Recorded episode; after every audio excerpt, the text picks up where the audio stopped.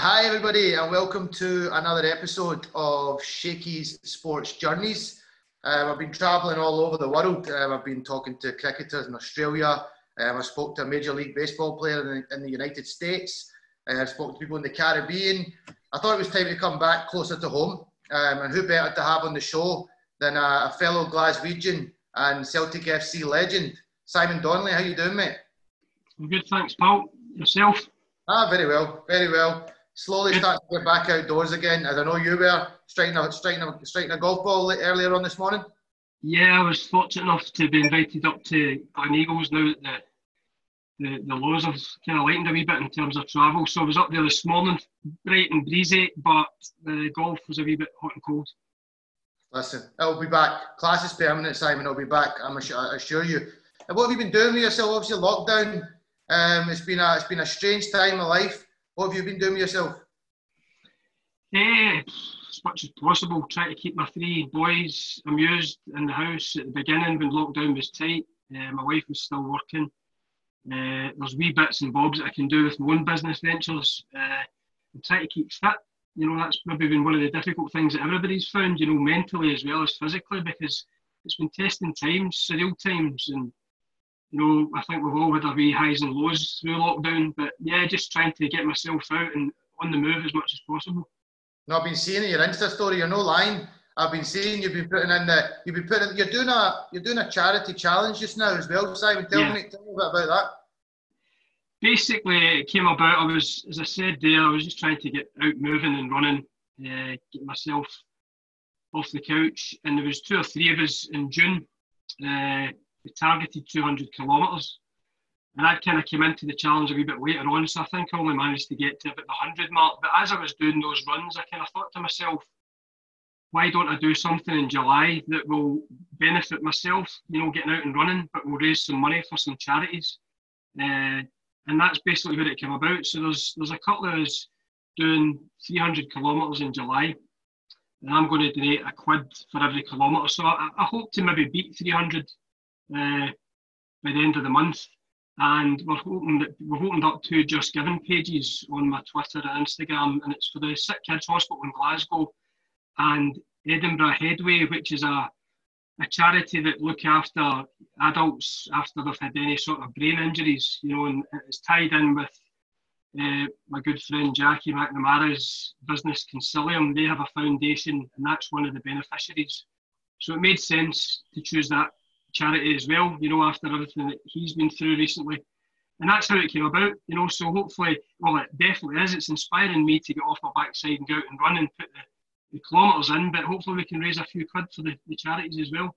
Listen, that's that's awesome. Just just just while we're on that, my, my little brother, my late little brother, passed away many many years ago now. Uh, attended Yorkhill Hospital for his short life of, of five years, um, and you know the work they the work they do uh, for the children for, for, children that are sick and supporting families and whatnot. It's quite amazing. So uh, you know, I'll certainly be looking to to make a donation to your to your cause, um, and I'll spread the word. I'll spread the word as well because it's a it's a fantastic cause. As is people with uh, that have had brain trauma. Or um, and how is Jackie McNamara now since his le- he had a recent scare, obviously. He's very well. Uh, he's getting stronger all the time. He's back working. Uh, speaking to him on a regular basis on the phone and Zoom calls. Uh, but yeah, he's been through through the walls, you know, at the start of the year. Uh, a real shock to us all, but great to see him on the mend and, and fighting fit. Good, good. I'm glad glad to hear it. Really glad to hear it. So let's get into the let's get into the show. And the reason we're here today was just to talk about your uh, your cracking career, Simon. Um, born first of December 1974 um, in sunny Rutherglen, Burnside, Glasgow. Um, yeah. Talk to me about your family background, your childhood growing up, any siblings? Tell me a bit about it. Uh, well, my, my parents are both Ayrshire born and bred. Uh, both teachers came to Glasgow to, through education uh, and, and, taught in Glasgow at various schools. My mum worked in the, the visual arts studio in the town. Uh, I've got a sister, younger sister Alex. So all I've known, I, I was aware of the family from Ayrshire because my grandparents and my aunts and uncles and cousins, we always used to go down there. But uh, I've only known living in Glasgow, uh, born and, and, bred here, you know, after my mum and dad moving. Uh, but yeah, good good childhood, heavily influenced by football, as you can imagine.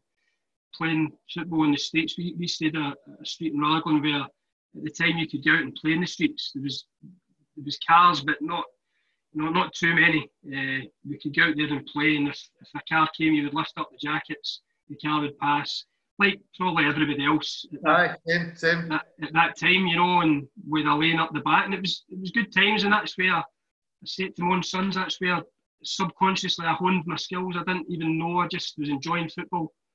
But that's where you you learn and start picking up little skills as you as you just go out and play as much as you can. You know, I, I used to go out I'd go to school in the morning an hour before so that I could play my pals in the playground. And I'd be straight out Mate, same. after after school, you know. So it's just just the way everybody was brought up at that time, I guess. Come home, come home, get your homework done as quick as possible so you can get the freedom to go out, and then you push the boundary, push Aye, the my, boundary my, as late as possible. my parents would probably give me trouble for not doing the homework. I think that was my problem. I think I was out playing football before the homework got finished. Listen, it sounds just the same as my, but times have changed, Simon. They really have. I mean, I, I did, did a podcast with Kelly Clark, Celtic cap, the ladies captain, just last Yeah, week. Kelly. That's Yeah. how you kind of kind of came about.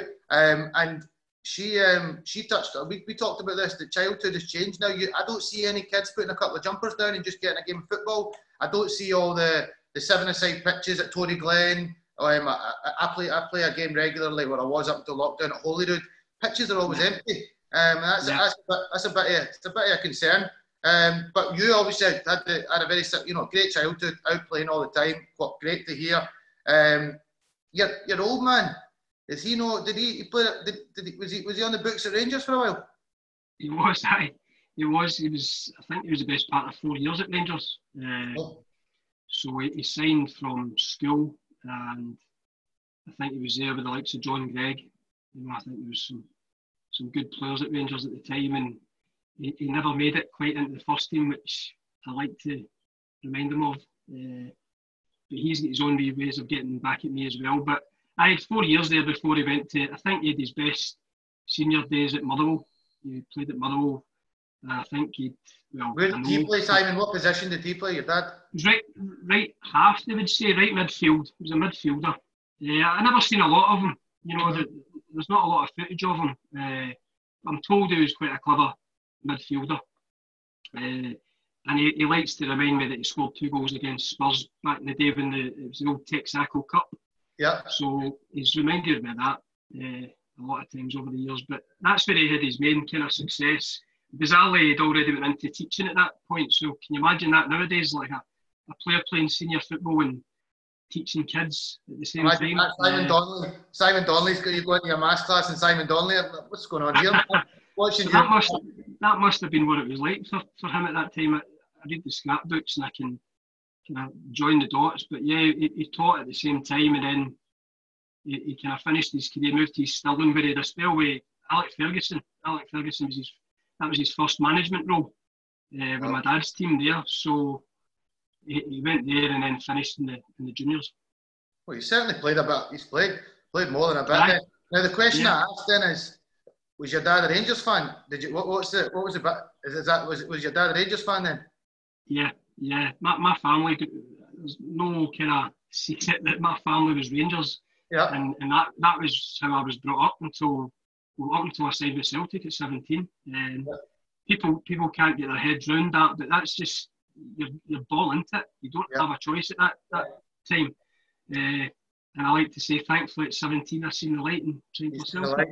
Well, I'm going to put out there right now that I'm born and bred a Rangers fan, and it's it's funny. I'm getting I'm getting a lot of banter from uh, from some of my mates now because it's like, where's the Rangers? What, what, you, you keep you keep doing. What you've got Simon Donnelly coming on there. I can't wait to see it. But what about the Rangers? So I need to I need to even things up and- and get somebody from Rangers on at some point. But look, it's uh, it's um, it's great to hear about your childhood. Sounds like a great childhood. When did you start kind of realizing? When did when did it start getting noticed, or you started noticing? Where, where was it? What was the early success for you as a, as a, as a boy coming into six, higher level football? Uh, it's weird because my, my road to, to where I got to at Celtic at 17 is unorthodox to say the least.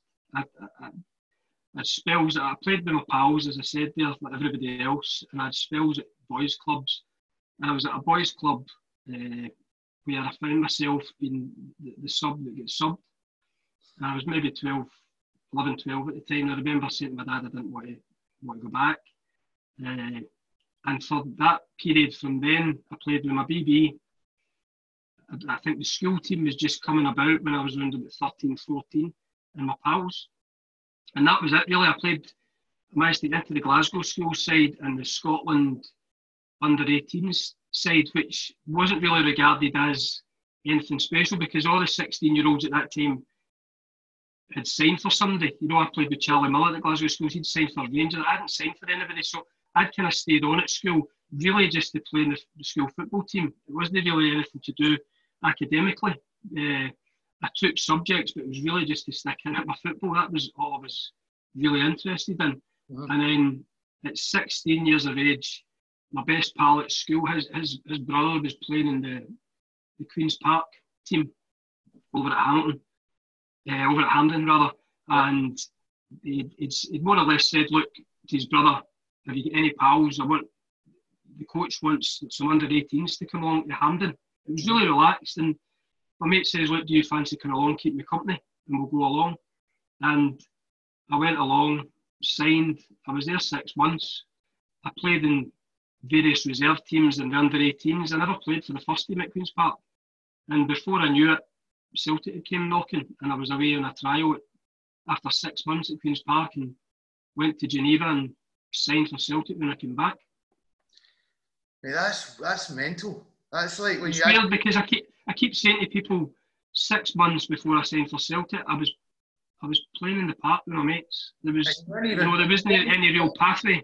And you weren't even playing first team. I wasn't. I never played for Queen's Park first team. No. That's that's. No. I mean, you would, you would have thought a guy like yourself, you know, a local boy that's gone on to play for Celtic would have been in all the teams, you know, coming yeah. through. But you know, I, I, I, I, remember playing in the reserve. I remember so I, I was under 18s at Queens Park, and then you regard a wee bit of promotion as going and playing for the, the reserves in the Reserve League West midweek. You're playing with men. You know, I'm 16, going 17, and you're, you're in there against senior pros, some of them.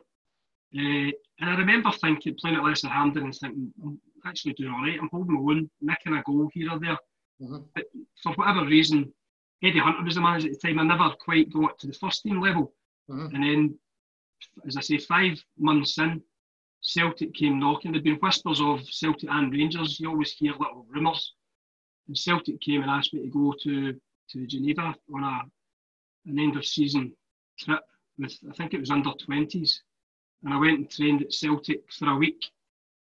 And immediately I could see the levels were up. I was training with guys like Stuart Gray, Brian McLaughlin, Barry Smith, who broke into the first team at the time. The levels just jumped up from where I'd been at at Queen's Park. And, mm-hmm. and I loved it, you know, winning around Celtic Park. We were actually getting changed in the, the dressing rooms and go down to train at Barrowfield for that week. And in that week, we ironically played Queen's Park in a game. I don't know if it was a friendly or Glasgow Cup. It was up at a, an old pitch. I don't know if you're familiar, Helenvale the old AstroTurf pitch along Bar- uh, London Road. I don't know if it's still there. Uh, and we played there, and I scored, I scored a hat trick. And that was before we went to the tournament. And I thought I've done myself know, a few favours there because when I went to I went to Switzerland and Geneva, I, I, I didn't play well. I didn't score a goal. I, th- I, thought when I came back I'd blow my chances. Yeah. Uh, and it was only recently when I started working back at the, at the park, I had a conversation with, with Bobby Lennox, who was my first coach. One of him and Benny Rooney took the team when I was first at Celtic.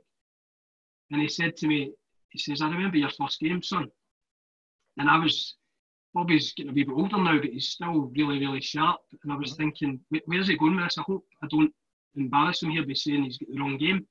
Was maybe expecting my first game for the first team. Yeah. And he says he, sc- he scored a hat trick against Queen's Park at Helenvale. I couldn't believe he remembered it. That's and he said, I turned around to Benny Rooney and says, we need to sign him. So from me going to Geneva and worrying about my performances there, they'd already made their mind up on me. So it was, it was amazing to share that story with Bobby recently. So you were already signed before you got on the plane to, to go before over there? I, and, I, and I didn't even know it. There you go. There you go. But it just shows you you get those one or two opportunities Um, and if you, you, take, you take an opportunity or two, it can, it can change your life. Nah, 100%. That's certainly what certainly what happened with you. Um, if I'm right in saying you signed for Celtic 27th of May 1993? 92 I was there. 92 I signed. 92. 92. Um, yeah. Now you went into a, you went from Queens Park, like you say, the standard went up a wee bit, but then you went into a squad with, um, you know, the who's who of Scottish football. I mean, to name a few, one that stands out to me in particular is the great Paul McStay. Yeah. John Collins, one of my yeah. favourite, one of my favourite players, John Collins. Charlie Nicholas, Tom Boyd. What's it like, Simon, going into a changing room or your first, your early training sessions with some of these guys? It was amazing. It was amazing because I'd, I'd been there. I'd been there a year and a half, I think, before I actually got into the, the first team uh, set up. It was under Lou Macari, so I'd already been there with Liam Brady for a season and a bit, I think, if I remember rightly. And I'd all I'd been round about these players because as a young player, you were cleaning boots. I think I was cleaning Charlie Nicholas's boots. You were cleaning different boots.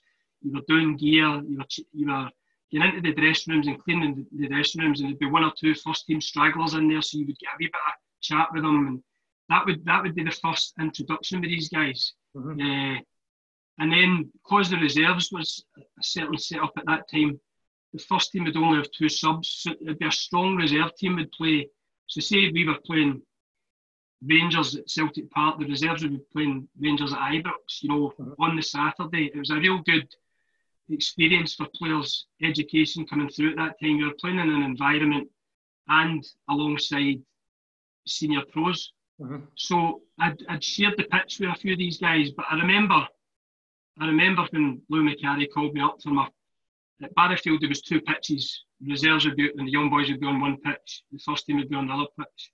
And I remember getting called up just before I made my debut on Saturday at Easter Road. And I was playing, it was seven sides, I think, with the first team. And it was just amazing. It was amazing. And I, I, I don't I don't mean this in a big headed way, but I felt it, it, was easy. I was playing with players there and I was bouncing balls off people. It, it was just an amazing experience that I'll never forget. And we've rounded off some of the players there to be on a training pitch with them. Never mind, you know, the actual pitch. Uh, it was all your dreams came true. That's that's where when you're back doing it on the pit, uh, the, the, streets ten years before. That's where in your head you want to be. Mm-hmm. Uh, so for it to happen, it was amazing. How so? I mean, it sounds like it was a very comfortable. I mean, I'm sure they gave you a bit of banter um, when you were when you were coming in or about the changing room to begin with, but quite a welcoming bunch for you. I mean, you, you were as a young boy coming in. Were you take, who kind of who who kind of looked out for you? Uh, Paul McStay, Peter Grant, John Collins, all, all, all good senior pros. Mm-hmm. Uh, that would help you in different ways. You know, John was a model pro. Paul would lead lead by example. Granty would wind you up. Granty, mm-hmm. Granty would wind you up all the time, keep you on your toes but in a good way. You know, they, they looked after the young boys because particularly McStay and Grant had been young boys themselves coming through at Celtic. John had obviously came from Hibs, mm-hmm. but even uh, like so Tom Boyd that you mentioned, all these guys were, were, were good in their own way. I remember training, and I think I made my first start with Charlie Nicholas as well, where Charlie was coming to the end of his, his career.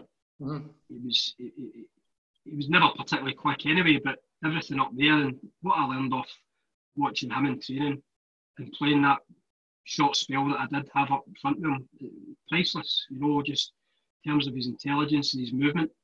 So you're you're always picking bits up off every player that was there. It was it was a great. I've said it before. Great education to come through. Six months at Queens Park, and then suddenly I'm I'm in at Celtic, and that period from 17 to where I made my debut at 19, you, you, you learn so much. That's amazing. It's amazing. Amazing. It's just what amazes me again is how quickly you went from a certain type of level to the top of the top level. I mean, it was, and it seems like you you were you were one of the lucky ones. Sometimes people don't handle the pressure of going into yeah. that kind of cauldron, but you seem like you you you you you, you really enjoyed it. You thrived on it. I did. I must admit, I did. Uh, I think it just kind of was a whirlwind. It came to me so quick. Uh, I, I, I just I, I, felt that's where I kind of belonged. I think the second season, I played that 10 games and I think I scored five goals. and I thought, this is this is easy. This is where I belong.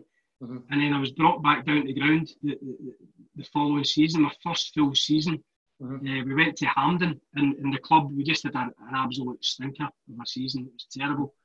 Uh, we struggled badly and I struggled badly. My confidence was low. I had a couple of injuries that kept me out for long periods. I never scored a goal after coming in at the end of the, the season before thinking, easy, yeah, no, because I seen that. You started, you started, no. you started like a house on fire. There's even a, I read a quote that no pressure or anything, but even it was some that compared you to the great Sir Kenny Dalglish and said nah, you had similarities, no pressure or anything in early days. That, that was Lou, that was Lou Macari, aye. And, that, and that, honestly didn't affect me that. It was more that I remember reading an article about, I think it was Ferguson, Alec Ferguson, talking about Giggs and saying, yeah, all right, the kids came in and scored five and ten, but it's when your opponents get familiar with you the next season, you're no, you're no longer the, the new kid on the block. Yeah. You have to go and do it again. And I, I did, I, I, I, toiled at Hampden, I had a stinker of a season, and I was talking to you about Peter Grant there. Peter Grant likes to remind me it's the only season that he's scored more goals than a striker at the Celtic, and he, he only get one. So that shows, you know, I, I really struggled in that second season, yep. and it took it took Tommy Burns to take me aside the following pre-season and say, look, I'm going to take you away from that up front role.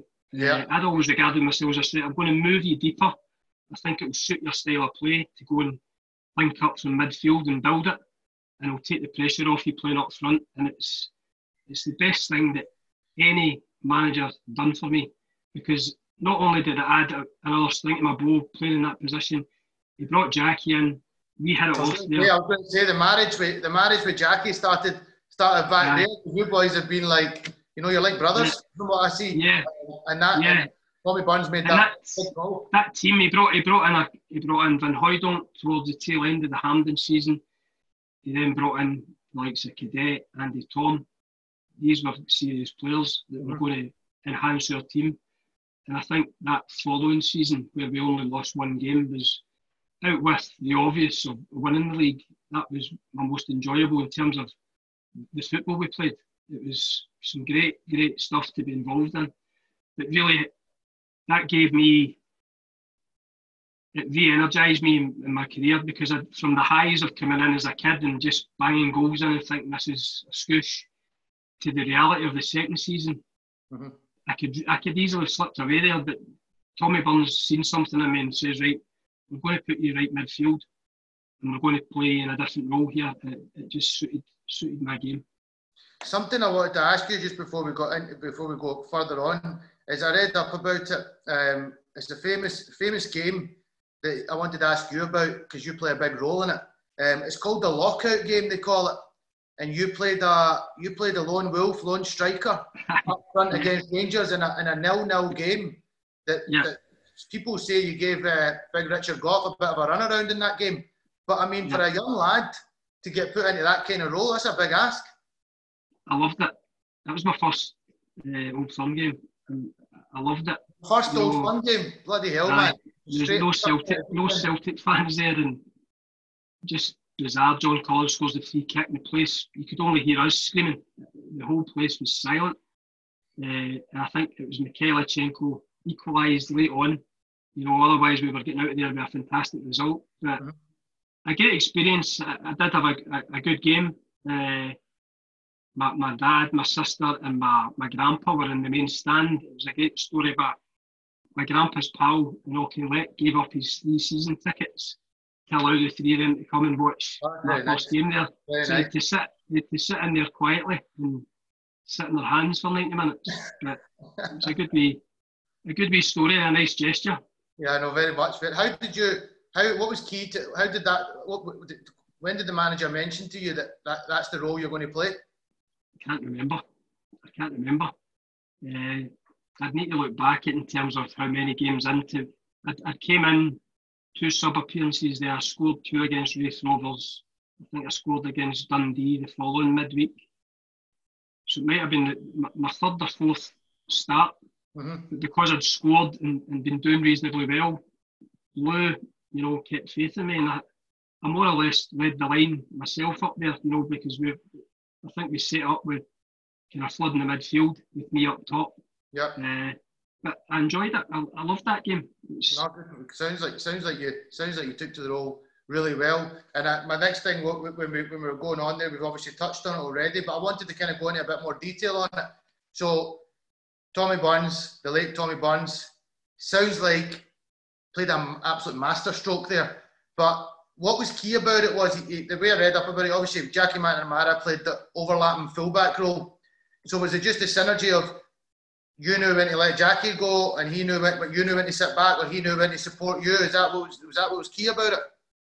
Yeah, but we, we did work on it. That, this is why Tommy was was really good. And if you if you ask anybody through the, the generations, the young boys, I've, I've heard your Maloney's, your McGeedy's, your Darren these boys speak highly of him because he always went out of his way to help the young boys. And it was the same with, with us. There was a group of us, myself, Jackie, Shooty Gray, B. Brian McLaughlin was in the team playing similar role on the opposite side. Mm-hmm. And he would take us back in the afternoon and it wasn't bamboozling a million cones out, or it, it, was little triangles, little movements, all relevant to our side of the pitch. And we'd do it, and he would show us little ideas, and we'd bounce the ball about, and it just became automatic on a Saturday. It became, if I was cutting in, I knew, I knew where Jackie was going. Nine times out of ten, I wouldn't even need to look. Mm-hmm. And likewise, if I made a move, he, he knew where I was, and it was just it was the same with Eddie on the other side. Ibrahim McLaughlin was a fantastic player as well uh, at that time. Uh, it was him taking the time to come back and work with us. Him and Starkey, afternoons, back up to Barrowfield, only four or five of us, couple of balls, little shapes, triangles. This is where I want you. If you cut in here, he's round here, there's your options. And after you do it a few times, it just becomes repetitive. Mm-hmm. And you get you take it into a game on a Saturday. Brilliant, brilliant. Again, just another thing I wanted to touch on was you had a you had another bright. This was probably before you faced that moment where you had a bit of a downtime where you had to kind of learn your game into the pros. It came it came early. It came easy for you early. You had a game down at Old Trafford and a Mark yeah. Hughes uh, testimony. you bagged a couple down there. That must have been some some experience. That was amazing. That was amazing because that was at the end of the first wee flurry that had come into the team. Uh, and we went down to play in that testimonial at Old Trafford, and this was I grew up following the Liverpool team with Dalglish, but I, I liked the Man United team of the 90s with Cantona and Giggs and Scholes. I thought that team, you know, people say I'm not so much a, a supporter of a, a, team to that extent. I like watching good football. Yeah. And I thought the yeah. Liverpool team of the 80s, early 90s was amazing. But then I think Man United took that mantle over. So had a huge affinity to that team and to play at Old Trafford that night. And the Celtic fans came in their numbers and to pop up with two goals. It was it was fairy tale stuff. Remember the, remember what, were the goals, what were the goals like? The first one, uh, I think I, I stole the ball off Roy Keane over on the far side, which is unlike Roy Keane. Yeah, I'm, surprised he didn't. I'm surprised he didn't come and take the legs off you straight after. Aye, I think I'd maybe just get away from him before he could do that, and then I, I kind of bore down on Steve Bruce at the back, and then just kind of shifted it, and it, it, it wasn't the cleanest of strikes. It was my left foot. I just kind of shifted onto my my left, and I had a go with it, and it's found the far corner. Uh, and the second one, we had Chic Charnley playing for us that night, and Chic was pulling the strings in the middle of the park, and I've made a little run centrally, mm-hmm. and he's found me. And all of a sudden, I'm through and goal, and the keeper was quite advanced, and I've just lifted it over him. So it was both were at the, the Stretford end as well. So as I say, it, I'd have been, I'd have been 19 at the time. It was just dream come true stuff. A, testimonial, but at 19, and back in those days, the testimonials were quite heavily well, contested. They're, they're not like they're, they're, it's not like it's the no. testimonials were played quite serious. Aye, it was probably like the kind of Battle of Britain before the Battles of Britain and the Champions League. If you, So we were down there to win, uh, and they, they, had some good players in the team, so it was, it was a great night. I was just touching on that. I support Rangers and I support Man United. My teenage years were brilliant. I love Aye. years. I, uh, you know. I, I was loving it, winning, the, winning all the titles. It was a great time. All changed now. I mean, Man U, yeah. is, you know, it's rebuilding every season. Rangers. I think, yeah, I think Man U are showing, although it's only a few games, I think they're showing signs at the moment they're on the right path. They've got some really good young players there that are only going to get better. The boy Fernandes coming in looks a player, and even Pogba, who frustrates the life out of me at times, right. seems to have his match head on, and when, when he's on song, you know, he's a, a world class player. Absolutely, absolutely. So yeah, you go. You know, you've, you've we've talked about your your relationship with Jackie McNamara and how that was a great great period, great time for you. I mean, again, masterstroke by the late Tommy Burns. Um, they reckon it kind of got from reading. They reckon it kind of got ruined when a certain Paolo Di Canio turned up at the club in '96, and that kind of that that kind of you and Jackie's role kind of came to came to a bit of an end. I just think it was it was competition for places again. Aye. You know, Paolo, Paolo was a fantastic player, uh, and, and Jackie could play in different positions as well. But I see, see Celtic. I've spoken to kids about this even when we were coaching. At Celtic, you could have a great season, and starting the next season, you walk in on day one of pre-season, the slate is clean. You have to do it all over again mm-hmm. because Van Hooijdonk walks in the door, Di Canio walks in the door, Guidetti walks in the door, albeit halfway through maybe.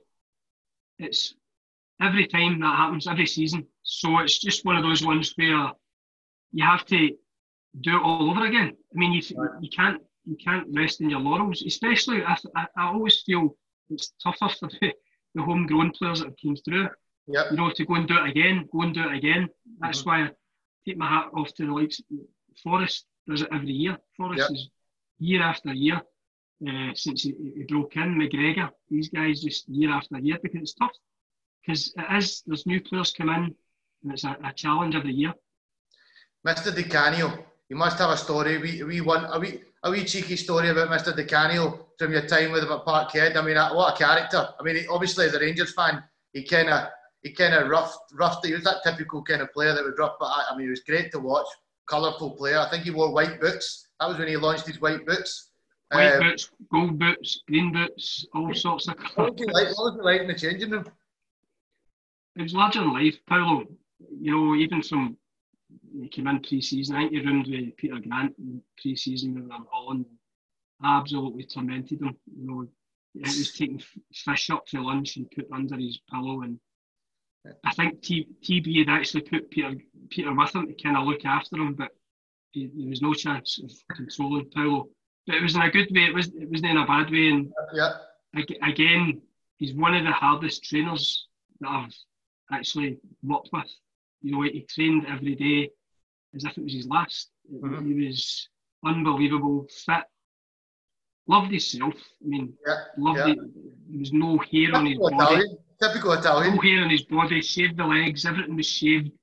uh, the, the, hair was gelled back, uh, but he could play. I mean, oh, he could actually live up to it by the football that he produced. What a talent! No, amazing, amazing, amazing to hear. 95, um, it was, it was a big season. You know, you'd, you'd not, I mean, I've not really touched on it, but it was tough times for Celtic. Uh, you're obviously, you're, you're judged on one thing, as a Celtic player and a Rangers player, and that's yep. who finishes first and who finishes second. And you guys were obviously coming out coming off second best for for, yep. most, for a lot of the, for most of the nineties. Um, in '95, you got your hands on some some silverware.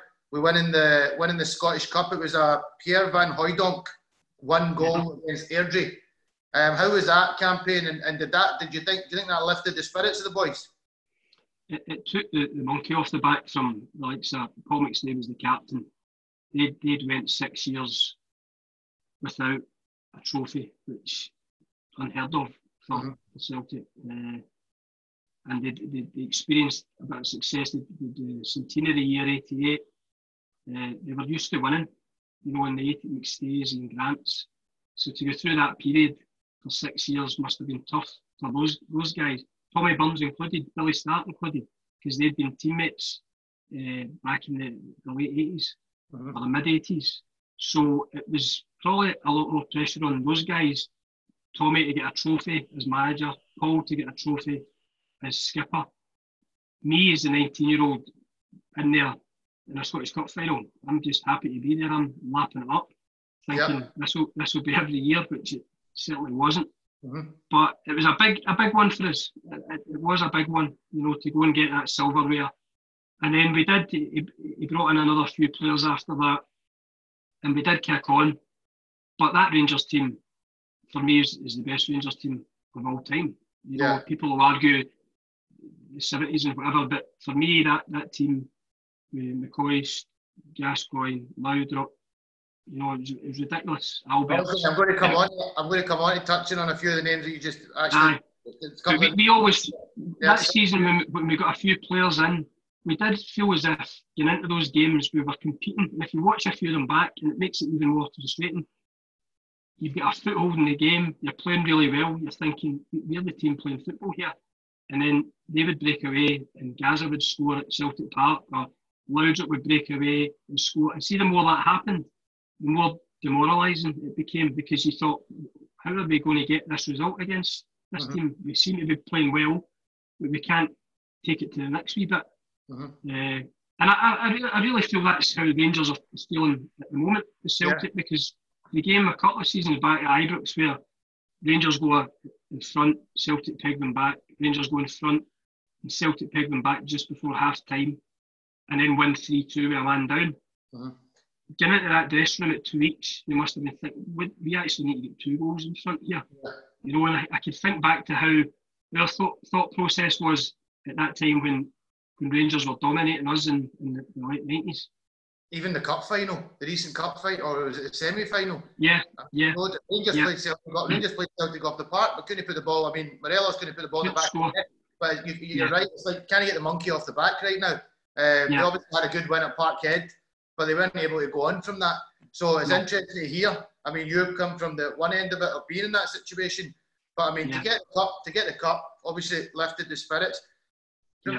I didn't. I've not. I've not got the year in my head, but there's one game that sticks in my memory, and it was the three-all game. Between what year was that again, Simon? I think that was 95, 96 season. And and what sticks in my memory in that game, I'll never forget, is Andy Goram's save point blank off Pierre Van Hooijdonk I still I cannot understand how he saved that. I know, unbelievable, unbelievable, unbelievable. But what I mean, those games, those games back then. Wow, see, growing up watching the old firm back then, it was honestly, it was, it, it, it was so special. You go forward, and then it comes to the the big year.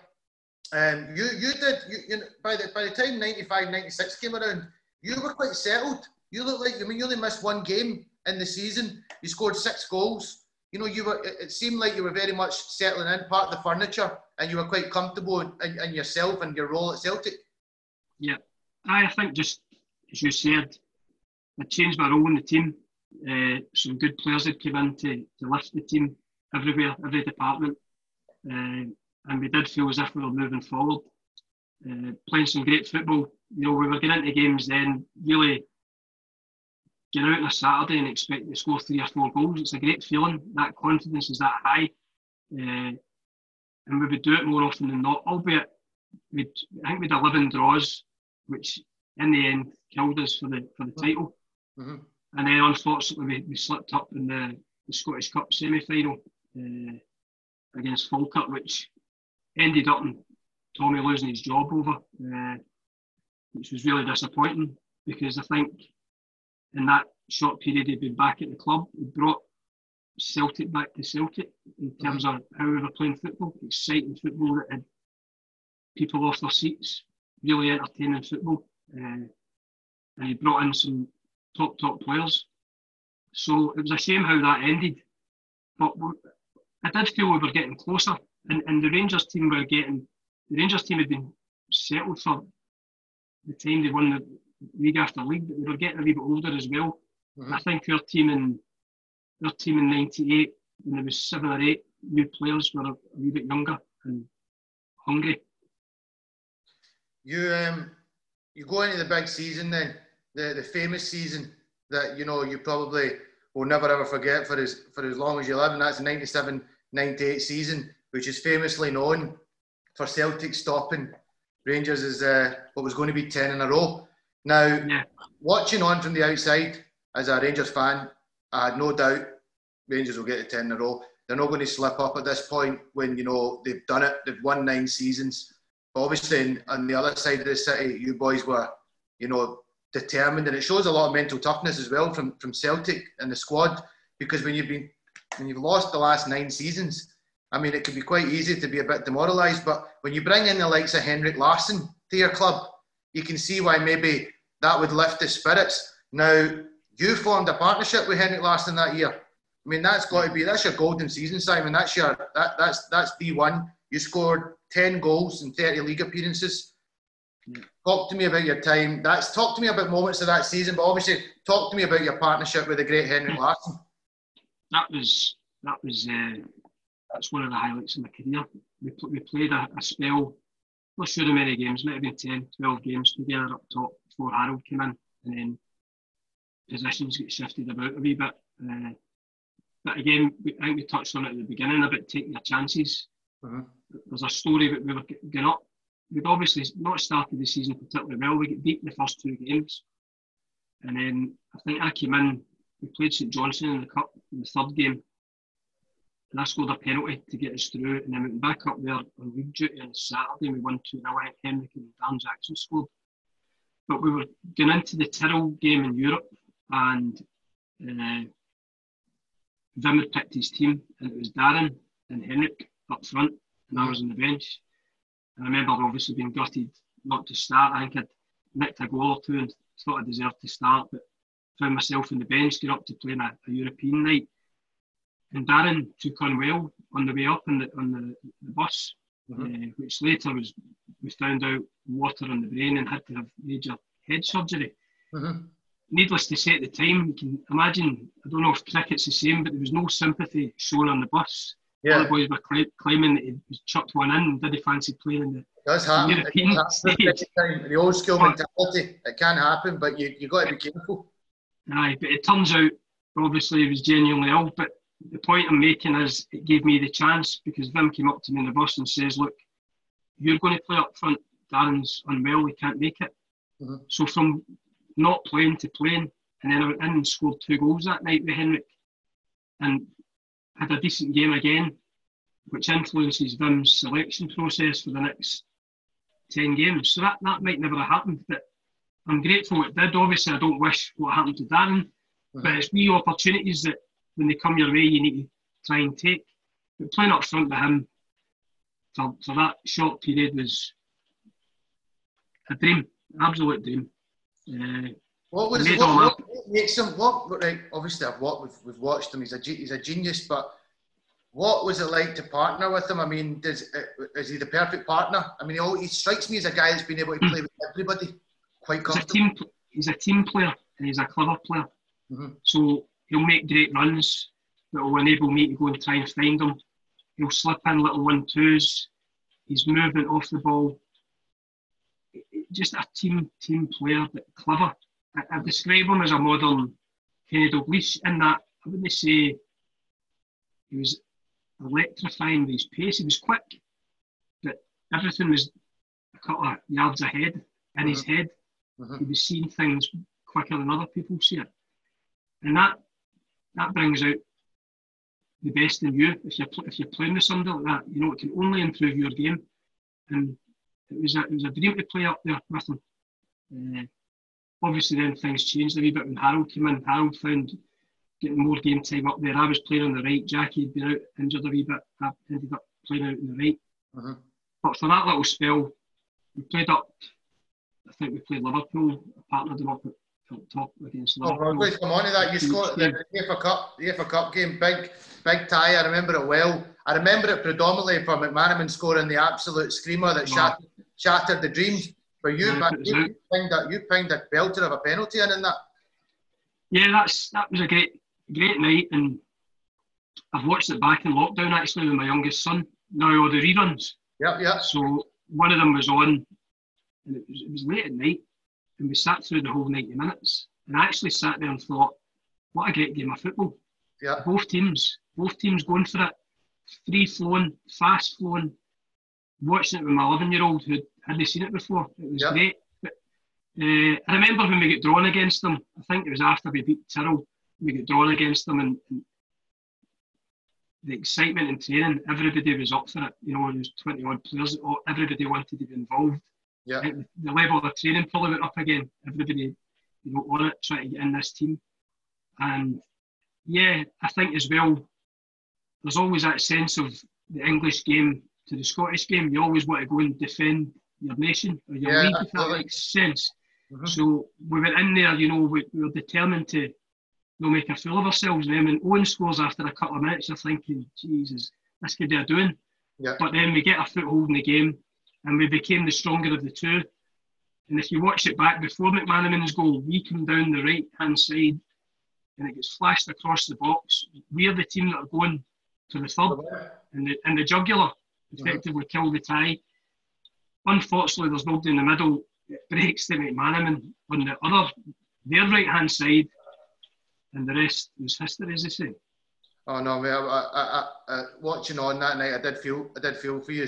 I've, I've never been one of those old firm supporters that you know like to stick the stick the knife in when the other team's down. Obviously, when they both play each other, I like to see Rangers try beat Celtic. Yeah. But, I mean, European nights, for instance, when Celtic beat Barcelona a few years back, man, I was it was it was unbelievable, unbelievable for the Scottish game. Um, yeah. But yeah, that must have been heartbreaking. What was the changing room like after that? I can't, I can't remember. I, I think we did. I think we, we took heart from that game. I think that's where we, we really thought we could go and compete with Rangers for the league because seven or eight new players came in. We get beat the first two games. It takes a wee bit of adjusting. Everybody learn how to work with each other in training. Uh, all the wee traits and habits that different players have. But it clicked that night. And I remember sitting after thinking, we've actually no bad here. We, we could actually go and, and give Rangers a race. And I think we went down to Anfield expecting to get a result. Mm-hmm. Uh, obviously, nil nil. I had a couple of chances. One did at the Kop end on my weaker left foot, which I should have scored.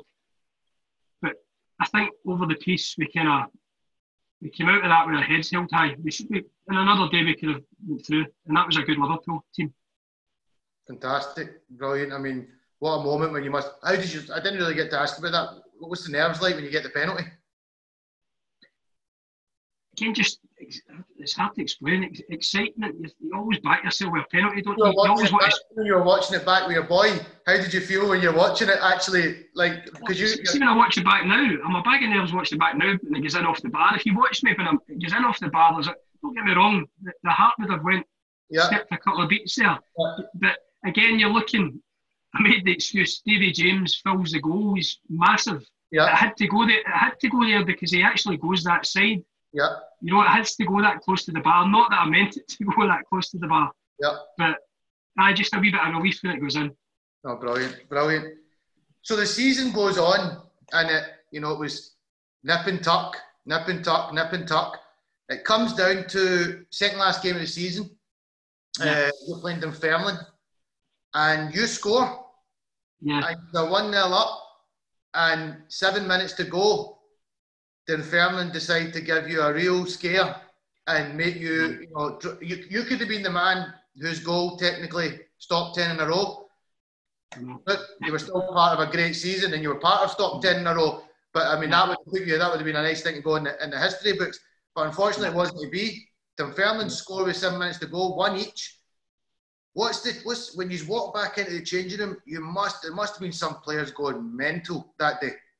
That was a real that was a real low because Kilmarnock had beat you guys the day before, mm-hmm. and for the first time, it was in our hands mm-hmm. going to East End Park.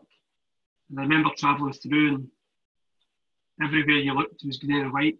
Everybody was going through. There was so many in the ground, mm-hmm. so many outside the ground. Everybody was through expecting us to win the title that day. Mm-hmm. And I think I found myself actually back up front with Henrik. It was Henrik that sticks me through for the goal. And then we, as you say, we're 15 minutes away from winning. And I, I, did think about it because, again, more probably for my, my family and the pride of my goal taking us over the line. And then Big Gildy gets stuck whether to come or go for the ball, and Faulconbridge, who was on loan, wasn't even a Dunfermline player, was on loan yeah. to somewhere, pops up with the goal. So the, the bus back that night was terrible at Celtic Park. That must, that must have been a oh, that must have been a low point because terrible. one the pressures one the pressures now on. You've not got the monkey off your back for the last nine years. So now you're probably now it's probably the, the, the mind games have started. Are we going to screw this up? You know something, Kiss, the, the, the, the good thing was it was still in our hands. But see, if you ask any player, would I wanted to go out and play St Johnstone the next day? You just wanted to get back out. You know that feeling when you come away from a result, you're kicking yourself, you can't believe how it's finished. Mm-hmm. And to wait a whole week actually made it worse. Right. To wait that whole week, the, the build up, the nerves. the, the great thing about the whole finish of it was obviously Celtic Park, the 50 plus thousand. Maybe it was meant to be. Maybe it was meant to be. That was meant to be. The party was meant to be in Glasgow. Maybe, maybe, but we left it close. We left it, left it late. And uh, obviously Harald Brattbakk, he's the one that gets the gets the goal that, that you know settles settles the league. Um, yeah. And the, the final whistle's blown, and the monkey is finally released off the back after nine years. What? What? I mean, can you remember much of that that day and that night? Not much about the night.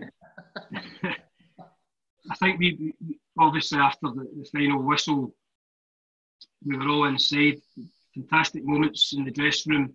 John Higgins had just won the, the World Championship, yeah. and I think he paraded the trophy uh, maybe at half time of the game. Yeah. And somebody encouraged him to come in. And I, I, spoke to John since, and John's like, I don't want to again. Some of them won't know me and whatever. And he's came in, and obviously all the Scottish boys just started cheering. and He was in the huddle with just great scenes. And then you went over to the, the, the players' lounge where all your parents and family and friends were. And it was great moments. And then obviously we come back out. At, at this point, you don't realise most of the Celtic fans were on the pitch. By the time we came back out, they'd managed to get them back off the pitch so that we could get presented with the trophy. But you know, looking back at the scenes the next day in the paper or whatever, and you're seeing all the fans on the pitch and what it meant to them, you know, after so many years, it's it's special when, as I say, been lucky enough to see it a few times in lockdown over the last few months. It, yep. it's it's pretty special. Listen, your boys must be. You must. It must have been, probably have been a good time for them. You kind of showed show what Dad was part of. Um, what age? one of your boys is eleven. What what age is the other? Uh, 11, 14 and 17. So okay. none of them, they all miss Celtic. Um, Maldus was born down in Sheffield. A great, time, a great time for you to kind of show relive some moments and let them know that their old dad was a was a bit was a bit was a, was a serious baller back in the day. Something I want, I want to go into now, and this is a big memory in my life. You you have a great season, and uh, uh, Mr. Craig Brown, who, funny story actually. Um, we had went out to um, uh, a, a, train a training camp as an under 15 Scotland team cricket team in Inverclyde, and yeah. Scotland were out no. there. Scotland were out there doing something, and Craig Brown came over and did like a, a wee 10 minute wee speech with us just to kind of, you know, say, you know, I mean, such a soft. Was that, was that before, before 98? Before 98. Nah, we, we might have been there. You, no, I think you, you were in the ground. You were in the ground. Right. We, were, we, we, were, we were, we were uh, over in a, in a, a, we were in a different part of it, but somebody yeah. managed to approach Craig and say, can you come and speak to the boys for five minutes? And we were like, we were buzzing, you know, under 50, right. Nick Brown comes over have a chat with us. But you were named in the, you were named in the, the 98 France World Cup squad. Um, yeah. The last time we were in a big major tournament, I remember it like it was yesterday. Um, first of all, when you get the call, how did you feel? it was an amazing moment because we were we went to Portugal right after we won the league to play Sport Lisbon. It was mm-hmm. something to do with the Cadete deal. Yeah. And we were obliged to go over and play. It was a nothing game really. And we were out there and you can imagine the beers were flowing after the game. We were we were out there for a party more than anything else, but we had to play the game 1st mm-hmm. So when we were flying back, it was the day that the, the squad was getting announced and we were all coming through security. I can't remember if it was in Portugal or back in Glasgow. And one by one, we were getting the text. He's in. He's in. I think there was seven or eight of us made it in the end, but we'll never forget. You know that kind of snake that you come through security. We're all queued in there. We're all queued in there and we're all high fiving. He's in, brilliant. You in, great. And it was all just, just getting text through. It was, it was a really good moment. As I say, seven or eight years went. Yeah. So it was, a, it was a good reflection on how well we did in the season, but great to be picked for that. You know, it's that's the pinnacle. You, you go and win the league with Celtic, and then you're called up to your, your national squad for the World Cup. It was great. So you're sitting on the bench. Unfortunately, you didn't get you didn't get on the pitch, but that's no that's nothing to be ashamed of. I mean, you were around a, a strong strike force that went out to that World Cup. I mean, if I'm right in saying Kevin Gallacher, Gordon Durie, one of my mm. favourite players, Gordon Durie, but just solid man, really proper proper striker. Darren Jackson was there. Scott Booth, Aberdeen, Scott Booth, good crack, cracking player, and yourself. So it was, I mean, it was, it was, it was a, it was a good, good, good pack of you there. So you've gone from winning the, you, you, you've, you know, you've stopped ten in a row, and then you turn up at the opening game of the World Cup, and you've got the, you've got the Brazilians. I mean, I've been to a cricket World Cup before. I went out to South Africa for the 2007 T20 World Cup. Now, mm-hmm. obviously, you've done a great, you've done a great squad with the Scotland team, but you go out there and you, you, you're not likely to win the tournament. So you know when you're going to come up against the big boys, I even cricket, Australia, South Africa, oof, you're up against it, and you're maybe looking at a few guys and thinking, bloody hell, man, he's he's he's a serious player. I mean, Ronaldo, Ronaldinho, Roberto Carlos. What you? I mean, were you having a wee in the warm up? Were you having a wee? Were you, were you having a wee peek to see what they were getting up to? It was it was ridiculous. We were queuing to uh, we were queuing in the tunnel to come out for, for the game. We'd obviously yep. turned up in the kilts. Social media wasn't a big thing, so we kept that quiet, and it was a we get a great response off the, the Scottish fans making out yep. the kilts. But we're lined up to come out, and they're all looking a million dollars, every one of them, standing there tanned. Ronaldo's got these silver boots that nobody's ever seen before. We were all transfixed. Carlos' that was I wanted to look at the size of those calves. Honestly, they're standing there, and I was just transfixed his his boots. I was like, and we we Bruni came wandering out of the back and just said to the boys, look at look at them, look at them, they're shiting themselves. they were anything but. It was just his way of trying to calm us down. Yeah, you know, yeah. we were we are standing there in awe of this Brazil team. But to open the, the World Cup, you know, the Stade de France against such a, a famous uh, international team was, was amazing. We, were, we went close as well, you know. Listen, I was looking, I mean, they score they score early which, like you said, yeah. about in the UEFA game, you must be thinking, "Oh shit, this could, the, yeah. the floodgates could open here." Yeah. And I remember, my, I grew up. I, I, grew up just next to Langside College. Mum and dad's mum and dad lived there, and I don't know if you know. You know Battlefield Road, and you've got mm-hmm. the, a couple of pubs in Battlefield Road, and there was quite an atmosphere. I could hear the could hear the fans. I was only only a wee boy at the time, and yeah. we get the penalty just before, not long before half time. John Collins, and I'm thinking he's going to miss it like it's Scotland against Brazil. It's just no meant to be. Um, and John Collins, cool as a cucumber. Yeah, slotted it. Put, slotted it away. What was it like on the? What were you? What was the nerves like on the bench at that point when he got the penalty? Just, I, I expected him to score it. I obviously played with him at Celtic, and he'd taken penalties at Celtic. Uh, quite a cool customer when it comes to that sort of thing. So I, I fancied him for the penalty.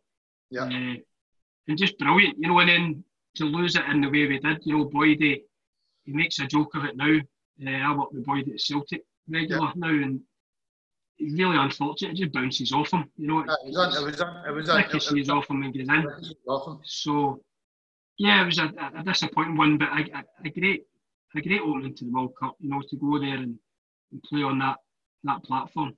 Even big Colin Hendry, I remember a moment at one point in the game, he, he did a couple of keepy ups down the middle of the park, and the commentator made a joke like, "Is, is it Scotland? It's the Brazil team, or is it Brazil? You know, mm. played a pro." But again, it's always it's, unfortunately still a bit the same, isn't it? We're always so close yet so far because we we, we, we played a very competitive game against Brazil that day. Unfortunately, mm. we went on in the next game and we had a good one-all draw against Norway. Was that a game that that you hoped that we would? I mean, to be honest, at the time, you're probably looking at the Morocco game, thinking if we get a point against Norway, we should beat Morocco. Yeah, I, I fancied us. I fancied us against Norway and Morocco. I thought I thought we could we could win both, but the Morocco game just went from bad to worse from the start. Uh, I think Burley scored against uh, Norway. Mhm. Uh, unfortunately, we couldn't get the three points. So you're going into that last game with quite a bit of pressure on you. And I I don't remember much about it apart from, you know, the stupid things I remember? Craig getting sent off after getting his hair dyed. He went and dyed his hair blonde. I think the Romania team had dyed their hair blonde, so he went away up the, the town where we were staying in Saint Remy de Provence and get his hair dyed for a laugh. Right. and then proceeded to get himself sent off, which didn't help us. But I can't remember much about the game. I I, remember I the just, boy Hadji, and I mean, I'm not talking obviously about the Aye. Romanian Hagi, but it was a boy Hadji Yeah. played Yeah. tournament, yeah, and he, running riot. he ran riot in that game and broke Aye. Scottish hearts because going into that game, you're thinking, oh, we should beat Morocco here. We should get, we, we're going to get through. Yeah. No, we, always fancied ourselves, but as I say, I can't. I don't remember much about the game. It, it was the third game, and I hadn't been involved, and I was no fair. Well, probably was for a selfish point of view. I was just wanting on the park. You know, Yeah. I wanted. It's even at three 0 I think we'd we'd one sub left, and he's told. I think it was me and Scott Booth to go out and warm up. Mhm. If I remember right, I can't.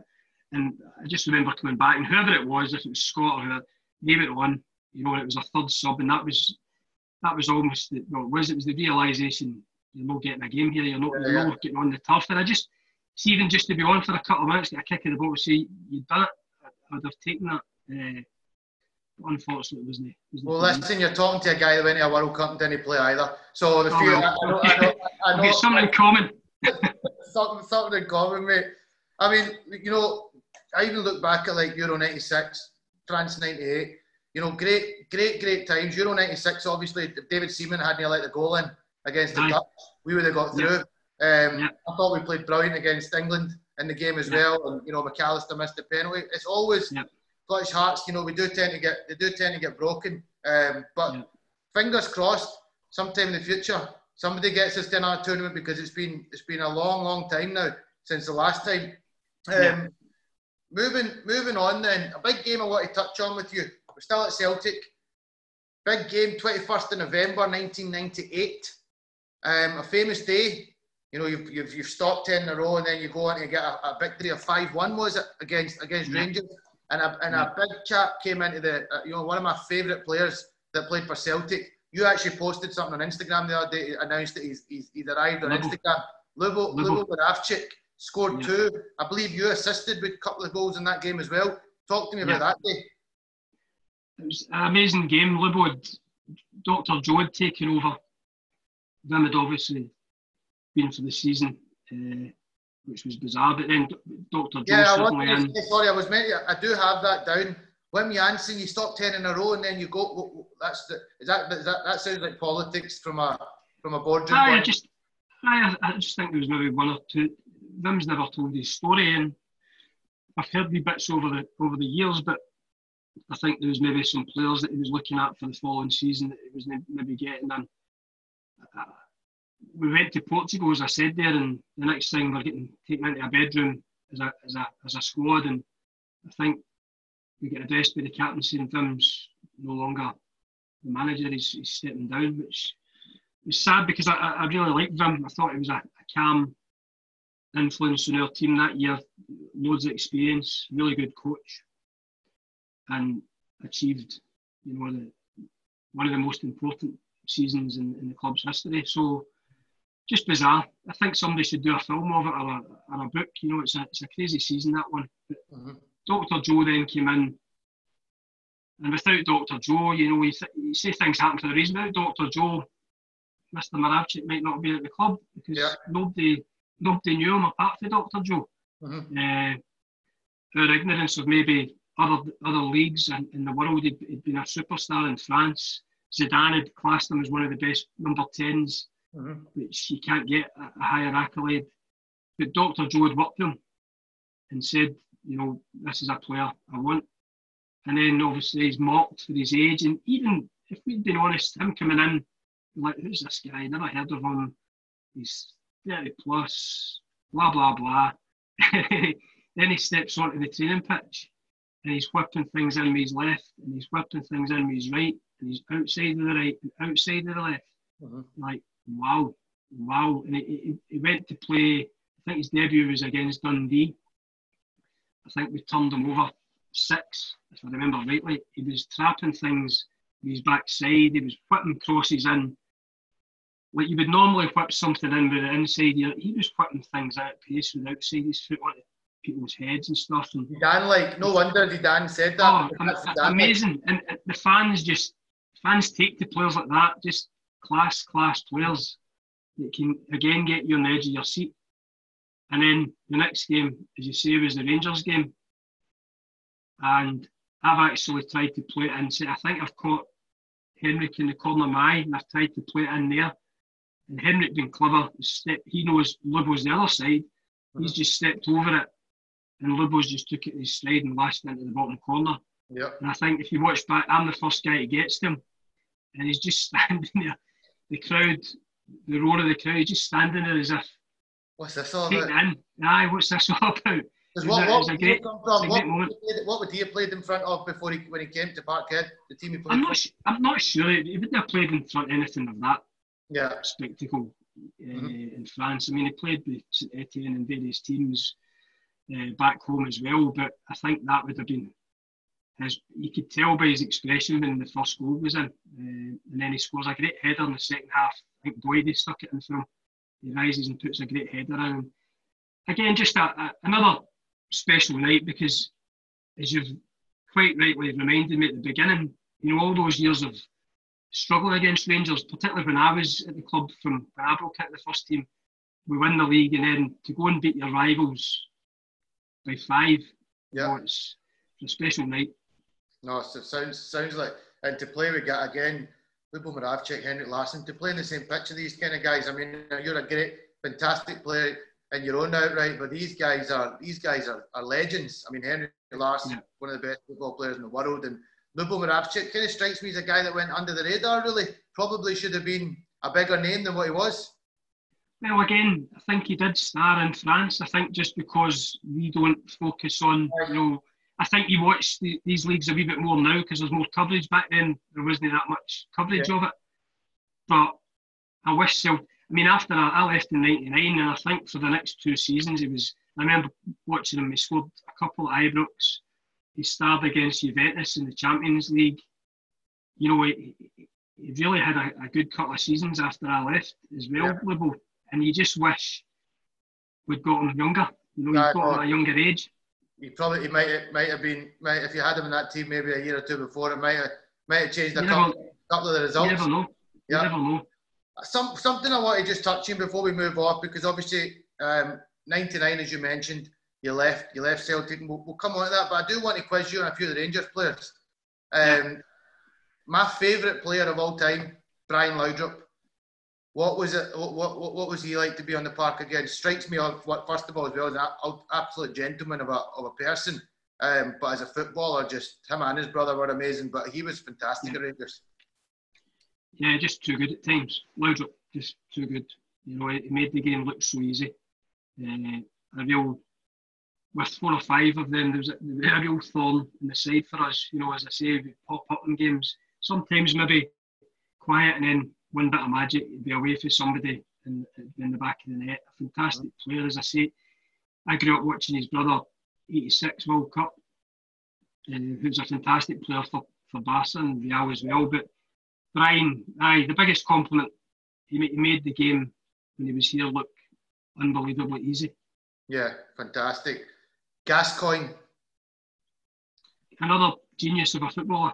Mm-hmm. Uh, very difficult to play against. I remember he, he always get the arms up, didn't he? Gazza to, yeah, caught me caught me in the windpipe at Hampden. Honestly, I thought I thought that was me away, right in the forearm. Yeah. But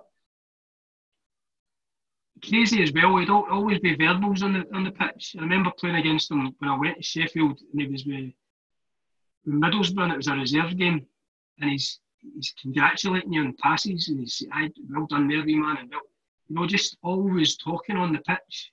Yeah. But again, a player who in his time at Rangers and everywhere else he's been, you know, produces moments of genius. I, I, Unfor- unfortunately for us at the time, they two were in the same bloody team. Aye, well, that's what I was going to say. They, they were they were a big factor um, in, yeah. in a lot of that success in that period. Um, one goal. I remember one of my last Champions League games. I went to Ibrox, and it's funny you say that with Gazza with the arms because he goes in a run against Steaua Bucharest, and he's got the arms up, and he was just holding them off, holding them off, and he mm-hmm. tucked it in the bottom corner. Um, get, you know, get I mean, to another another great player. It's funny. Who I'll test your knowledge here. In that five-one game, who scored for Rangers? Van Bronckhorst. I remember. I will remember. Another. I mean, also, also, a great player, and I went on to play Arsenal, Barcelona. It's, some, it's, some proper, some proper players, some proper players. Players that played at Celtic and Rangers in the nineties. Honestly, it's yeah. that's when it was also talked about quite a lot that Rangers and Celtic might go and join the Premier League. Yeah. I reckon they yeah. would. Have, I reckon back then it would have been. You, there would have been a chance of being, you know, top seven, top six, top seven. There was, there were that. There were Rangers and Celtic were that good. Um, I would, I would say higher. I would say higher if you gave them a chance. Yeah, no, with, with, with those with those players. I think so. I think so. And I think the game would have got raised as well, coming up against the Man U's and the bigger clubs. I think they would have raised their game. So 99, um, do I say sadly? It must, I mean, it must have been a sad time for you. You're, you're, you're, you're, you're departing on a, on a Bosman transfer, along with um, good friend of yours, the, the late Phil O'Donnell. Um, you departed to go to Sheffield Wednesday to play in the Premier League. What was the feelings like there? Uh, mixed. Now, looking back, at the time I did seven years there, and I've, I've been asked this a million times. You know, there was there was loads of reasons. I, I was 24. It was maybe my only chance at going to play in the Premiership. You never know. I think Sheffield Wednesday, I think Everton had made some sort of interest. And I chose Sheffield Wednesday with, with, with Phil. The two of us decided we were going to give it a go. Mm-hmm. And again, people say, how can you leave Celtic? Can you leave Celtic? It was you know, like seven years for me at Celtic were great. But again, I wasn't the most, I was, I was quite a shy guy growing up at 17 coming through. I was more comfortable on the football pitch than any of the, the stuff away from the game. Mm-hmm. And that was one of the, the, things I thought I'm going to give it a go down here. I'm going to go to the Premiership and, and give it a go with Sheffield. Looking back on it, it probably if I was advising myself at 24 now, I wouldn't.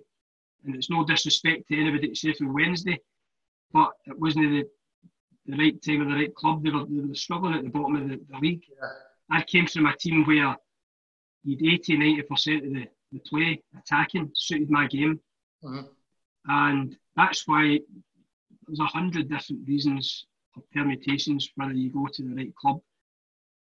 Henrik coming to Celtic, perfect marriage. You know, he came to Feyenoord to a club here on a on a platform where he could go and do his bit. He'd the trust of the manager, he'd deliver the fans, mm-hmm. and he went there. You know, I think if I was advising myself, as I say, as an agent or an advisor at 24, if I if I was to move I possibly should have went and looked to go abroad. It would maybe have suited my playing style a bit better. As I say, that's not to take anything away from because I went down to Sheffield and although the football and I had injuries and wasn't as good, nothing was as good as Celtic after Celtic. Yeah. yeah. I still had four good years there of life experience. I had my mate down there with me. We were living in each other's pockets because we were down there with a, my, it was my fiance at the time, he had his wife and a couple of young kids. Uh-huh. I wouldn't have had that time with him. So everything you say happens for a reason. My oldest son was born in Sheffield. I've got a lot of good memories from there, but the football just didn't match what I'd left. And that's that's the way it goes. You know, you make decisions and you just have to go with it. Well, listen, it was still there's still positives that came out of it. You know, not everything in life works out the way you want, you know, the way you want it to be. And you, you know, you talked about your time there with a good mate Phil O'Donnell. Yeah. Sadly, yeah. sadly, in, in, in, 2007, correct, correct me if I'm wrong, please. I, believe yeah. it was 2007. Um, was substituted on a game playing for Motherwell, and sadly suffered a, a heart attack and, and passed away. I mean, you, you must do that. I mean, obviously, you mentioned they're married and a, and a, and a, and a couple of kids. Um, that have, you know, that's I've seen my I've seen my family. I've lost a younger brother, and I've, I've experienced I've experienced loss in the family. But he was a young man, uh, big mate of yours, obviously. I mean, how, how do you, how do you, how, how are you feeling? Uh, oh, it was just terrible for everybody. He's got four kids, by the way, four four beautiful kids, uh, and a real family man. You know, we used to. He's one of the nicest guys I've ever met, to be honest, and lucky enough to be a friend. Played with him at Celtic. Remember him coming through at Motherwell, and I was still at school. I went to watch the '91 Cup final. We'd, we'd uh, friends of the family, Motherwell supporters. And I remember watching Phil.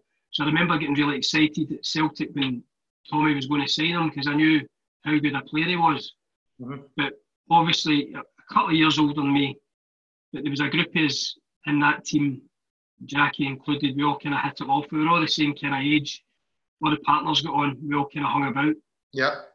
So as I say, that that that four year stretch down at Sheffield with some great times, you know, the families, because it was that he had a lot of injuries at Sheffield, I had a lot of injuries. We were stuck in that bloody treatment room or the gym, cajoling each other on, trying to get ourselves back fit. We were getting a lot of sticks saying, ah, we're just here picking your money up, you don't want to play, which is mental. If any player wants to play, it's a short career. Mm-hmm. And we had some real kind of tough times down there, but we ultimately get through them and probably grew closer there because when he was up here, he was in Hamilton, I was East Kilbride, so he would always disperse. He'd maybe meet up at the weekend, but he'd disperse during the week. Whereas down there, he was round at ours for dinner, we were round at theirs for dinner, we were at their kids' christenings, they were over at birthdays at ours. We lived together, you know, so I'm I'm thankful for that time that I had with him. No, it's um, uh, you know, my love goes out to out to his family. Are, are you still still in touch? Still in touch with him now? Yeah, yeah, yeah yeah, the kids are kids are well, two of them are adults now. Yeah. uh, you know, they're getting getting older as well. But yeah, we keep in touch. Uh, we see them. Actually, did a, a, charity thing with his his oldest daughter. We did the West Highland Way a few years back. She wanted to do something, uh, so we organised that. So we've did one or two things over the years. Uh, that's good to hear. But uh, it's it's important to keep in touch with them. No, it's good to hear. It's good to hear. Um, so you left Sheffield Wednesday, um, 2000, around 2001, 2002. There was a bit, yeah, it just sounded like a, a time that was a, a tough time. Um, you know, probably quite mentally challenging. Injuries, yeah. and, you know, relegation yeah. from the Premier League. You know, nothing. Yeah. There was quite a lot of things that just didn't go didn't go right. Not not just you personally, but the team in general. Was talk to you. Did you go to Coventry and trial? I mean, Phil both went to Coventry. That was that was weird. We both went. Uh, so Gary McAllister and Eric Black were the management team. Right. And it was just coming to the end. It was 2003, in fact, because we had four years at Sheffield. And uh, they asked us to go to Germany with them uh, to a pre season, effectively. Mm-hmm. So we went there and we played games, but I can't, I can't remember if I was struggling. I, I, think I just came back at the end of that season for an injury again and played maybe two games. Phil was the same. So the two twos were out of shapes, maybe no, we weren't as fit as we, sh- we could have been. Mm-hmm. And we never did ourselves any justice there. I remember, I remember he get pulled in first when we came back from Germany, and he get told, "Ah, we're not taking you." And these are guys that would would worked with Eric at Celtic, we'd been with Gary at Scotland, so it was difficult for them as well. But we're not taking you. So he's come out and he's kind of shrugged the shoulders. Nah, I'm not there. And I went in, and the two is actually we, we didn't laugh about it, but we getting the card back to Sheffield and thought, it's, it's not meant to be this one. It's not meant to be. It, mm-hmm. it, it meant if we if we had got the if we had got the job, I think it was an hour and a half to Sheffield. We'd had to move again. It just didn't feel right, but we weren't mm-hmm. given the opportunity anyway, so it didn't matter. Mm-hmm. And at this point, we just had my first son, and I think, in all honesty, my wife was ready to come back up the road you yeah. know, with the, family network here. Mm-hmm. So that was kind of one of the things at the back of my mind. I think if I'd if I'd been lucky enough to get another club down south at that point, I could quite easily be still there just now, if you know what I mean. Yeah. I could have maybe led to different things, but because my, my time at Sheffield wasn't particularly good, I'd had a few injuries. I had this label sitting over my head, oh, he's injury prone. So it probably put a lot of teams off. Mm-hmm. And I ended up coming back up to St Johnstone who had a familiar face to me, Billy Stark. He knew what he was getting with me mm-hmm. and wanted to give me a year back there. I was 27 at that point. mm-hmm. and wanted to get me going again. Uh, and it was somebody who I trusted from my time at Celtic as well. Mm-hmm. He says, "Come back up here. We'll get you playing 30 to 40 games and see where you go from there." You done well. You, you had a, you, you stayed injury free that season. I had a, a, decent season. You scored eight, scored eight goals. You played pretty much. Uh, you played pretty much every featured in every single league match. So that must have been a time where your spirit started lifting up again. You had a bit of a tough stint. You're back home again. You're around all the family network, like you say. Think. I mean, I know from going down south and playing cricket, it can become or going to South Africa and Australia for six months. It can become a bit of a lonely place sometimes. I mean, you had your family with you, but you would have been missing the rest of the family. I, uh, I started enjoying my football again. You know, it, it wasn't at a level of English Premiership. It wasn't at a level at Celtic, but it was at a level where I was enjoying myself again.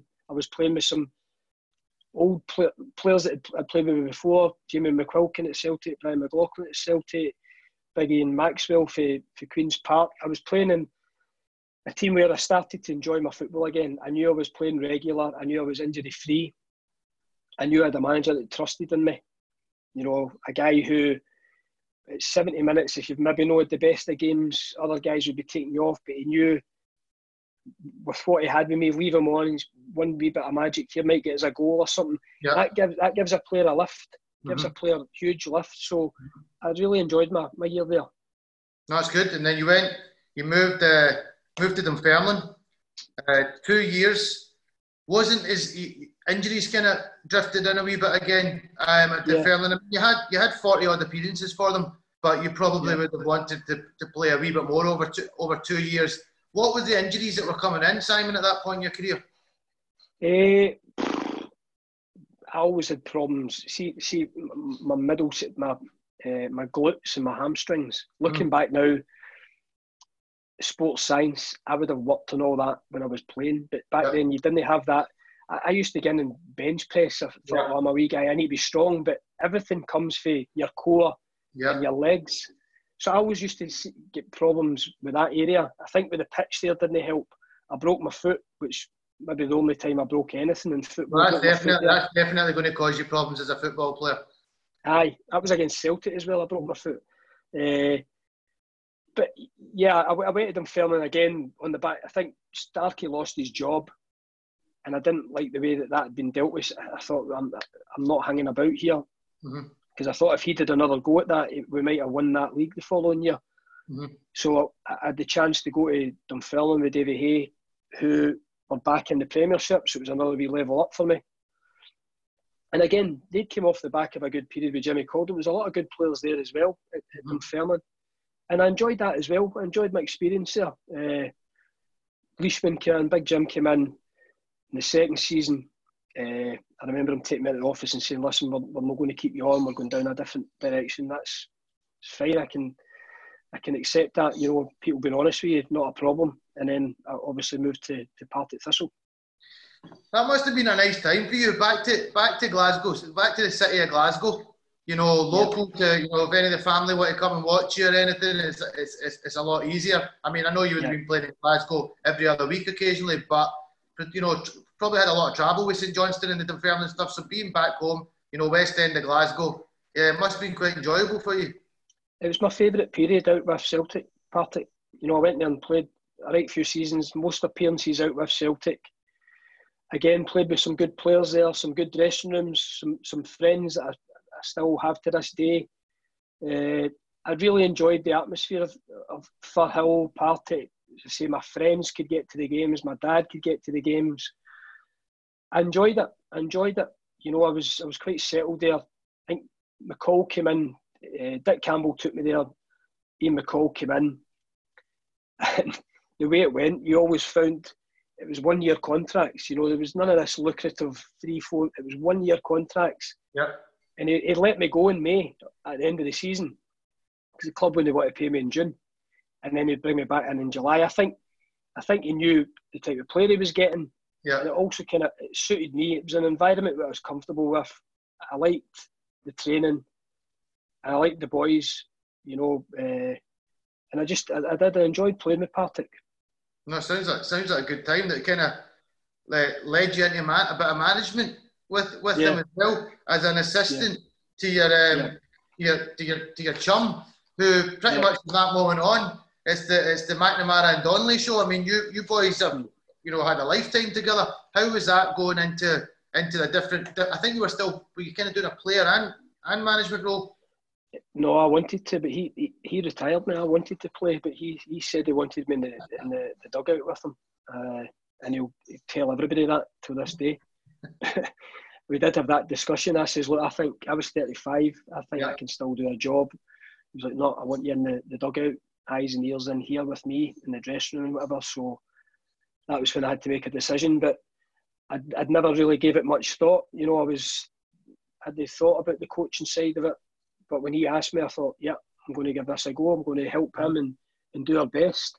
And it was a wee bit weird because a lot of these guys I'd played with for two, three, four seasons. Yeah, yeah. All of a sudden, you're, you're their coach. Yeah.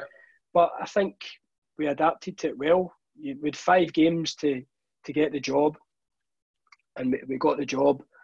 And then the next season was a wee bit up and down. We were, we were acquiring players from, from everywhere. We didn't have the biggest of budgets. But by the, the second season, we had a team in place which really hit the ground running at the start of that season. And I watched the football played. I watched that back now, and there's some real good football there. It was all boys that were getting a second chance. Mm-hmm. Welsh for Hibs, Forbes and Lawless for Motherwell. All these guys that had maybe rejected a wee bit, mm-hmm. but could play football, and we gave them a, a wee bit of belief there and a, a platform to go and show what they could do. And obviously we didn't quite get to the end of that season because Dundee United came looking for us, and we thought that was a good opportunity to go to another level. And yeah, obviously Archie came in and, and Partick won the league that year, so it was it was great being part of that. Uh, and it's some good times, you know. We, we, we took them down to Catterick a couple of times pre-season, and it really Catterick Barrack, uh, Army Barracks was one of the the guys, uh, a Partick Thistle supporter, John Lilly, got us down there and it really was an education to all of us, the, the staff and the players, about what these guys go through. And uh, they, they took them in a few sessions. And again, looking back on that, I think that really instilled a group bond with that that that, that group that we brought to Partick at the time. Mm-hmm. Uh, and it, it, stood us in good stead for what we went on to achieve. That's, that's, that's great. And then Dundee United around January 2013 um, you, you, you went, you, you stayed, kept the dream team together. You and Jackie went over there. How was, uh, how was your time at Dundee, Dundee United? Dundee United was a, a tale of two halves. We went in and obviously had a lot, a lot to do at the beginning uh, to reduce the wage bill, but strengthen the team. There was a few guys that we had to let go, and we brought a couple in for Partick. Uh, we brought Ciftci in through Pierre Van Hooijdonk. Uh, and obviously the, the cracking young players that we had there. We, Jackie got Andy Robertson in for, for Queen's Park. And for a spell, we were flying, absolutely flying. Some of the football we played, I think there was a period we went 4 4 4 5 4 mm-hmm. in terms of goals scored. Yep. We went to Motherwell and battled Motherwell, and Stuart McCall said it was the best display. A team had, including Rangers or Celtic, had came to Motherwell. Mm-hmm. Some phenomenal football at that time. Uh, got ourselves to the cup final. Unfortunately, get beat off our bogey team, my old team, St Johnstone, mm-hmm. and and that was probably the, the, kind of start of the slide for us there. It kind of turned quite quickly, but for a period, it was it was great. You know, some real talent in that team, some real young talent, uh, and they were a joy to work with and a joy to watch. No, it, sounds like sounds like sounds like a good time, but sport is cruel, especially when you're in management. You, oh, can, be, you, can be a hero, you can be a hero one week, two weeks down the line, people are calling for your throat. So it's just it's just the nature of the beast. 2015, you um, you go down south. Is that right? You go to York. You go to York City. Um. That was quite a big decision to make at, at, at the time. Obviously, with with family and stuff like that? Did I mean, did you just travel? How did that work? How did the logistics work? There was Jackie, myself, and Craig Hinchliffe, the, the goalie coach. That was the, the three of us, but we just we commuted. So we would go down at the start of the week. We'd get the you get the one minute past six train for, for Central, get into York at nine, yeah. and go and train and work away for the week. And then depending on where we played, at the weekend we'd try to get back up the road to see the family for the night. Mm-hmm. So it wasn't it wasn't ideal. And see uh, if you're flying. Like, that doesn't sound like the. That no. sound like your kids would have been your, your, your son would have been getting older at that point now. Aye, aye, it wasn't it wasn't perfect. Uh, but if you're winning games and you're moving in the, the direction that you want to be, mm-hmm. you maybe tolerate that a wee bit more. But we weren't. We were struggling. We didn't have the dressing room for whatever reason, and you're out. You're you're out. Your you can't pull in your network there. For yeah. example, you can't go to a Pierre Van Hooijdonk and bring in a Ciftci because a Ciftci wouldn't play at York. Yeah. Couldn't afford them and they wouldn't play. See, you, you can't use the tools that you've got. Yeah. If you know what I mean. Yeah. So it was it was very hard the year at York, very hard, uh, and probably the, the least enjoyable of my management spell. I mean, where I mean, what have you have you gone on to? Uh, what, what other management have you gone? Did you go on to do more management after that, Simon?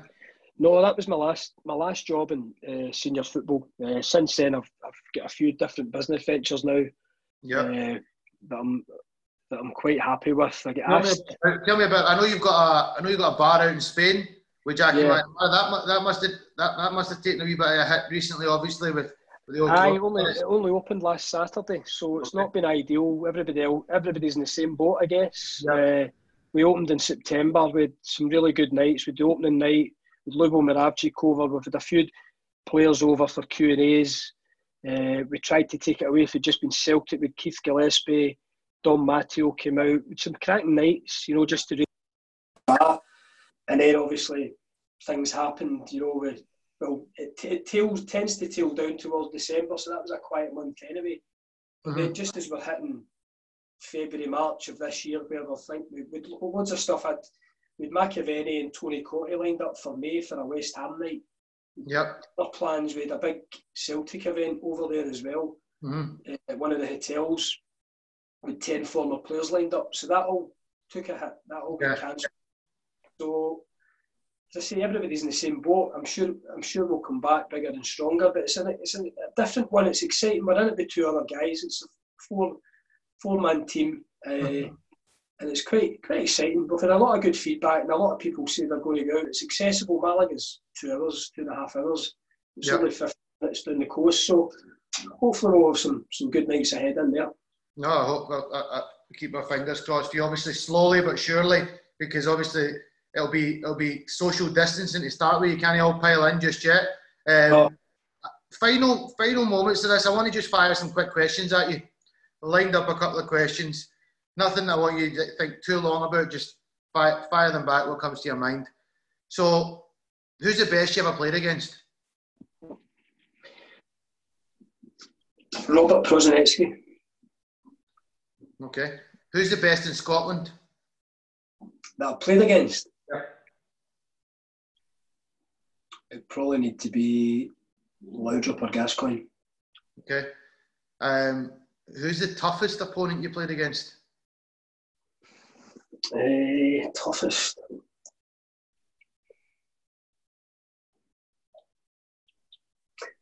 It's a hard one that I can only think of the time I, I came back to Celtic Park with Dunfermline and we get turned over.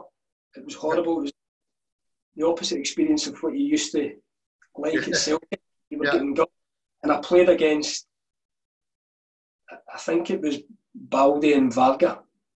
And Varga stood in my toe. I could get my, my nail taken off at half time. I didn't really want to come out for the second half. There were like two men mountain, just clattered into you and bang after bang. It wasn't. Yeah. It was. It was an afternoon.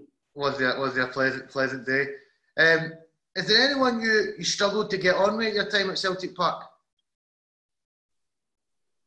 No. No one. No. No one. No. And who was your? Uh, who, who was your? Who, well, you've kind of already named that. If I was to ask you next question, favourite Rangers player, probably Gascoigne or Laudrup.